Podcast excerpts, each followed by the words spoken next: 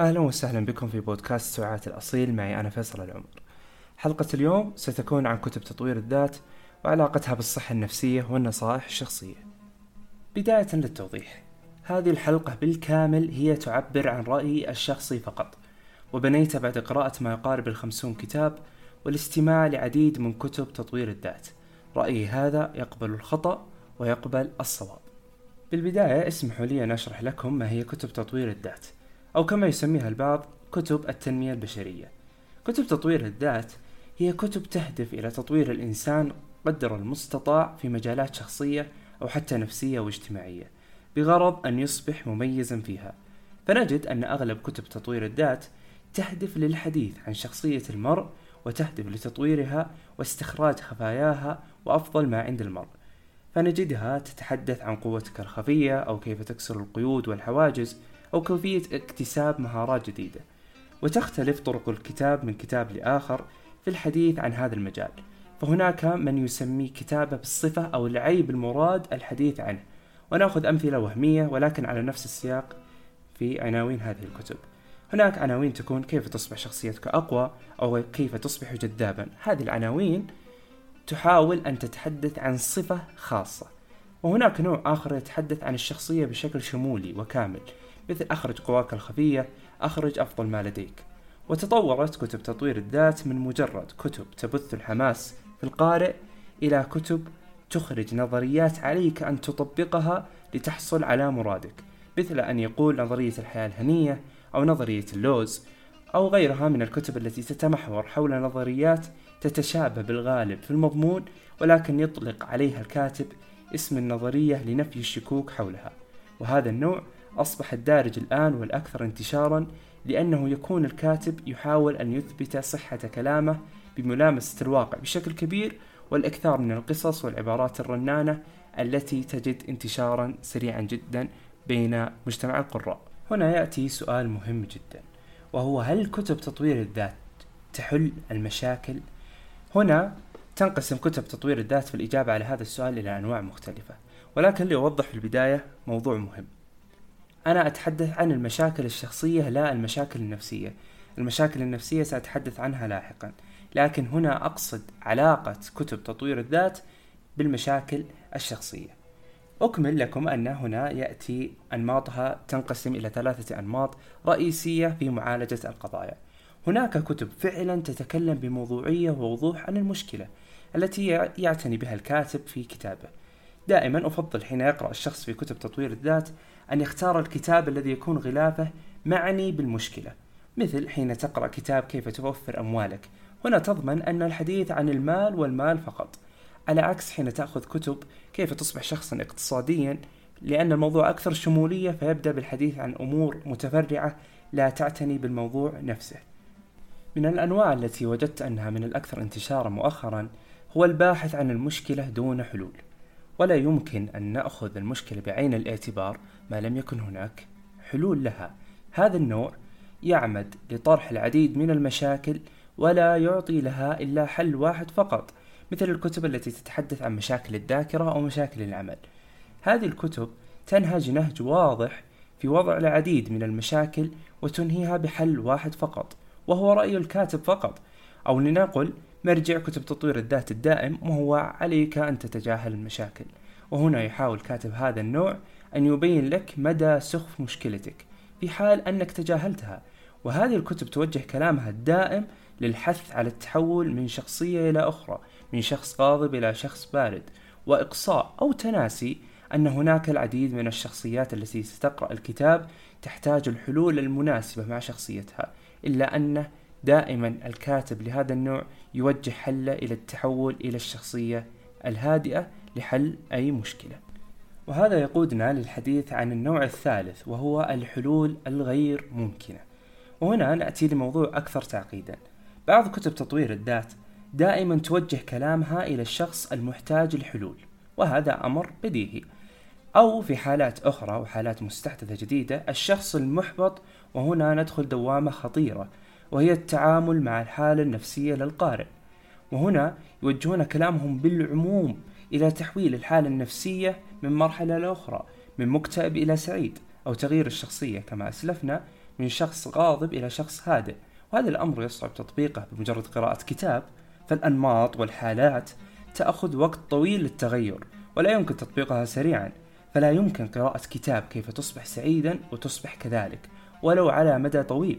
وأنت محاط بظروف غير مؤاتية. هناك كتب تراعي هذا الجانب فتبدأ بالحث على أمر مثل السلام الداخلي للتخلص من الضغوط العامة والجانبية والشخصية لأن الكاتب يعرف أن تحقق التغير يبدأ بالشخص نفسه ونظرته للأمور التي يصاب بها. وهنا النظرة تخضع لعدة أمور يراعيها الكاتب المحترف وهي النفسية والشخصية والمجتمع. فلا يمكن على سبيل المثال أن أطلب من شخصية نرجسية أن تبدأ بالتواضع. ويعتقد هنا الكاتب أن الأمر سهل التطبيق لأن شخصية مثل النرجسية تتأصل جذورها في النفس التي ترى أنها الأفضل وفقا لمجتمع أجبر هذه النفس للتحول إلى هذه المنطقة. فالحلول السريعة غير ممكنة. لا يمكن نقل شخصية ولا نقل نفسية من مرحلة إلى أخرى بمجرد قراءة كتاب وأعتقد أن هذا هو الحل الذي سينفعها. هذا حل غير ممكن ويضعف حجة الكتاب. هنا نطرح السؤال ما هي مشاكل كتب تطوير الذات التي يجب لنا النظر فيها؟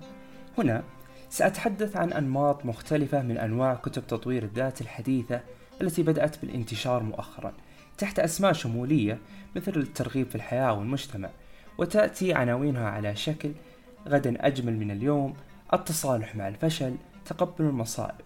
وهذه الكتب فيها عيب واضح وكارثي يميزه قارئها منذ الصفحة الأولى وأبرز عيوبها هي الاعتماد على الاستهتار بالمشكلة وتمييعها الأسلوب المبني على السؤال عن مشكلتك ثم الإجابة بطريقة غير منطقية ولا مترابطة مثل أن يقول هل مديرك بالعمل يضايقك؟ الأمر عادي فغيرك يعيش في السجن الربط الخاطئ بهدف التوضيح لك كم أن الأمور التي أنت تعيش فيها صغيرة أمر غير منطقي فالأشخاص يختلفون في طريقة عيشهم بالمشاكل وفعلا كل مشكلة يجب النظر لها أنها مشكلة وحلها بطريقة صائبة وذلك لا يكون عن طريق تمييعها وإضعاف أهميتها وتأثيرها. قرأت قبل فترة كتاب في كل صفحة يبين لك تفاهة مشكلتك وهذا الأمر لا يحل أي قضية بل يصعبها وهنا لا يوجد أي تطوير للذات وإنما هدم لها. لأن من أهم الأمور التي تطور الإنسان هي التعرض للمشاكل وحلها وتعلم الدروس منها. أما استحقارها فيندرج تحت بيت الشعر الذي يقول لا تحقرن صغيرا في مخاصمة إن البعوضة تدمي مقلة الأسد أما المشكلة الثانية هي جعل المجتمع عدو أو خصم ضعيف. المجتمع مثل ما ذكرت لكم سابقا هو من أهم العوامل المؤثرة على الإنسان في تصرفاته وشخصيته. وكتاب مثل الآراء والمعتقدات يوضح لنا أهمية المجتمع في بناء الأفكار والآراء وحتى الشخصية. ولا يمكن النظر للمجتمع بنظرة قاصرة أو نظرة تعظيم. فالأمر ليس مجرد نظرة لعامة المجتمع. الموضوع هو النظرة للشيء فقط. تعمد بعض كتب تطوير الذات التي تكون عناوينها مشابهة للسياق. أنت قوي اهزم المجتمع. كن أنت القائد القطيع. إلى جعل المجتمع خصم وسبب لمشكلتك وهذا الأمر غير منطقي أبدا. وحتى وضع المجتمع كأمر سخيف يسهل تجاهله والمضي قدما دون الاهتمام لهم أمر أشد صعوبة. فالمجتمع مكون رئيسي في حياة الإنسان ووضع الأمور في مواضعها أول أساليب التأقلم معه. فمثلا المجتمعات الدينية لا يصلح أن تمس دينها بأذى أو اعتراض بلا دليل وفعل أمر كهذا يجعلك في عداء مع المجتمع وفعلا يجعل المجتمع عدو لك بسبب خطأ منك أنت لا منهم. وهنا نأتي لأهمية التقدير للفعل. فلا يمكن أخذهم أعداء أو الاستهانة بالجموع. فالمجتمع متنوع. هناك من سيعاديك لسبب وهناك من سيعاديك بلا سبب. وهذا لا يعطي الحق لك أن تطلق على المجتمع بأسره أنه عدو لك أو أن تتجاهلهم مثل ما تطلب منك بعض الكتب. المجتمع يتكون من آراء وعقليات ومفاهيم مختلفة. يجب عليك فهمها لتفهم المجتمع وتوجهاته. أما المشكلة الثالثة هي الدخول في الدين. هذه مشكلة كارثية بدأت أشاهدها وهي تفسير القرآن والأحاديث على هوى الكاتب. بداية علم التفسير علم كبير وواسع يدخل فيه الإعراب وحتى الحروف وتواجدها وبعض الاستشهادات حتى وقت نزول الآية يدخل في التفسير. أما في بعض الكتب فيفسر الآية على السياق الذي يريده هو مثل أن يفسر آية لكم دينكم ولي دين أن معناها عليك أن تتجاهل كل أخطاء الناس وأن تعيش لوحدك وعيش حياتك وحيدا. كل هذا لإثبات فكرة عداء المجتمع أو إثبات توافق الأفكار الشخصية مع الدين. وهذا أمر محزن. وأفضل في كتب تطوير الذات الابتعاد عن الدين كدلائل لحل المشكلة. في حال كان الكاتب لا يفهم بالدين وعلى سبيل المثال في الكتب التي تعاملت مع تفسير الآيات بسياق ناجح هو كتاب أربعون لأحمد الشقيري تعامل مع إدخال الآيات الدينية مع سياق تطوير الذات صح التعبير أن كتابة كان تطوير ذات أو سيرة لكن كان مشابه لهذا الموضوع لكن شرح الآيات بطريقة تفسير صحيحة ولم يدخل في التعمق أو التفسير الذي يخدمه هو ككاتب. أما المشكلة الأخيرة فهي واضحة للعلن وهي التكرار. أغلب العلوم يكون لها مسلمات واضحة بحيث الداخل في هذا العلم والباحث فيه أو من سيعطي دروس فيه لا يستطيع الخروج من فلكها. وكذلك الكلام ينطبق على علوم تطوير الذات والتنمية البشرية إلا أن هناك خطأ أو لنقل خيط رفيع بين الالتزام بالقواعد وبين التكرار. لنعطي مثال على الأغاني. أي أغنية بالعالم تخضع لمقامات موسيقية وسلم موسيقي؟ فالخروج عن المقام أو السلم يعتبر نشاز ولا يمكن الاستماع له ولكن يسمح لك الابتكار عن طريق الدمج أو عن طريق تقييم الحالة الموسيقية بحيث قد تخرج أغنيتين من نفس المقام ولكن يختلف الشكل للسامع وتطوير الذات يندرج تحت الأسلوب هذا. نعم هناك مسلمات في هذا العلم مثل شحذ الهمم وإظهار الجوانب الغائبة والمناقشات العقلانية وغيرها. ولكن أصبح الكتاب الآن يقعون في خطأ التكرار بالنصح والطرح رغم اتساع الفضاء والعلم أمامهم وإمكانية ابتكار أساليب حديثة مناسبة وليست بعيدة عن هذا العلم حتى. مثل الذين يجعلون من الخواطر كتب تطوير الذات هذه قضية كارثية وليست ابتكار ولكن أقصد الإمساك بالموضوع وتحليله وربطه بهذا العلم. أما السؤال الأخير وهو سؤال مهم جدا. هل يمكن الاعتماد عليها لحل المشاكل النفسية؟ الإجابة التي أراها أنا أن كتب تطوير الذات يجب أن نضعها في موضعها الحقيقي وهي موضع الناصح أو المرشد لتوجهك أو هدفك وهذا هو موضعها المفترض أو الواقعي لكن لا يعتمد عليها أبدا لحل مشكلة نفسية لأن بداية لنفهم أن النفس الإنسانية أمراضها أمر واقع وحقيقي مثله مثل أي مرض عضوي آخر وقد لا يقل خطورة عن كبار الأمراض العضوية. فالمرض العضوي الدكتور يقيم الحالة بناء على عدة عوامل مهمة مثل المدة وشدة المرض والعمر والوقت والعديد من العوامل التي تختلف من فرد لآخر. ولا أحد يستطيع تحديد هذه العوامل إلا الدكتور والطبيب المختص في هذه الحالات.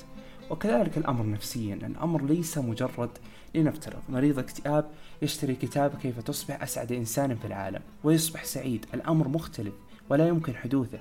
الكتب هذه تتعامل مع الشخصية أو الحالة المزاجية اللحظية للمرء وليس الحالة الدائمة.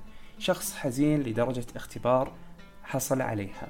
يمكن أن يقرأ كتاب عن تجاوز المرحلة وسيفيده فعلا لأن الحديث عن أمر لحظي مستحدث ويتجدد. فهناك مئات الاختبارات غير هذا الاختبار وبإمكانه أن يتجاوز هذه المرحلة. ولكن شخص تعرض لوفاة حبيب أو قريب ويشعر بحزن عميق لا يمكن أن نقول أن هذا الكتاب سيحول بسهولة مثل المثال السابق. الأمر يحتاج معالج نفسي وهناك من يقيم الحالات على اختلافها وعلى تصنيف الأشياء. فلا يمكن مقارنة الموت بدرجة الاختبار ولا يمكن أن يعيشوا نفس الحالة المأساوية. أستطيع أن أشبه علاقة النفس والشخصية أن النفس مصدر الضوء والشخصية هي الإشعاع. فلا يمكن لنفسية فيها مشكلة أن تكون الشخصية قوية. المصاب بالاكتئاب على سبيل المثال سنجد أن لا شخصية ثابتة له والسبب يعود للمرض أولا وثانيا عدم استقرار المصدر وهو النفسية.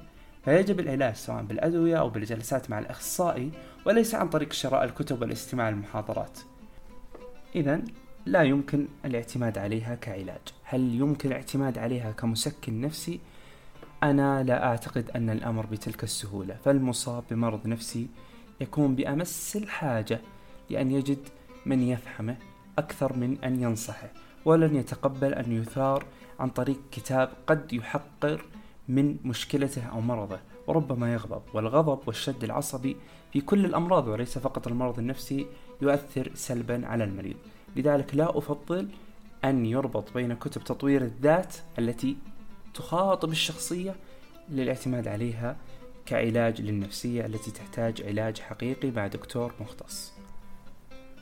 ختاما أنا بهذه الحلقة لست أهدف للهجوم على هذا العلم أو الأسلوب الكتابي فهو أسلوب غني عن التعريف وفيه عباقرة وغير حياة ملايين البشر وهنا مربط الفرس أي مجال ناجح لا بد أن يتعرض لإزعاج الدخلاء عليه وتشتيت الرسالة والأهمية ويصيبه بعض الذين يحاولون الاستفادة منه دون سبب. لذلك يجب علينا كقراء أن نعرف الكتاب الجيد من السيء أن نعرف العيوب والأخطاء في كل مجال لكي لا ننخدع بما يحويه الكتاب وما يقوله الكاتب. على سبيل المثال أنا دخلت هذا المجال بعد قراءة عدد كبير من كتب إبراهيم الفقي أحد عباقرة هذا المجال وشتان بينه وبين من انتسبوا لهذا العلم الآن. فما نقرأه الآن في بعض كتب تطوير الذات لا يصف هذا العلم لا من قريب ولا من بعيد. شكرا لاستماعكم.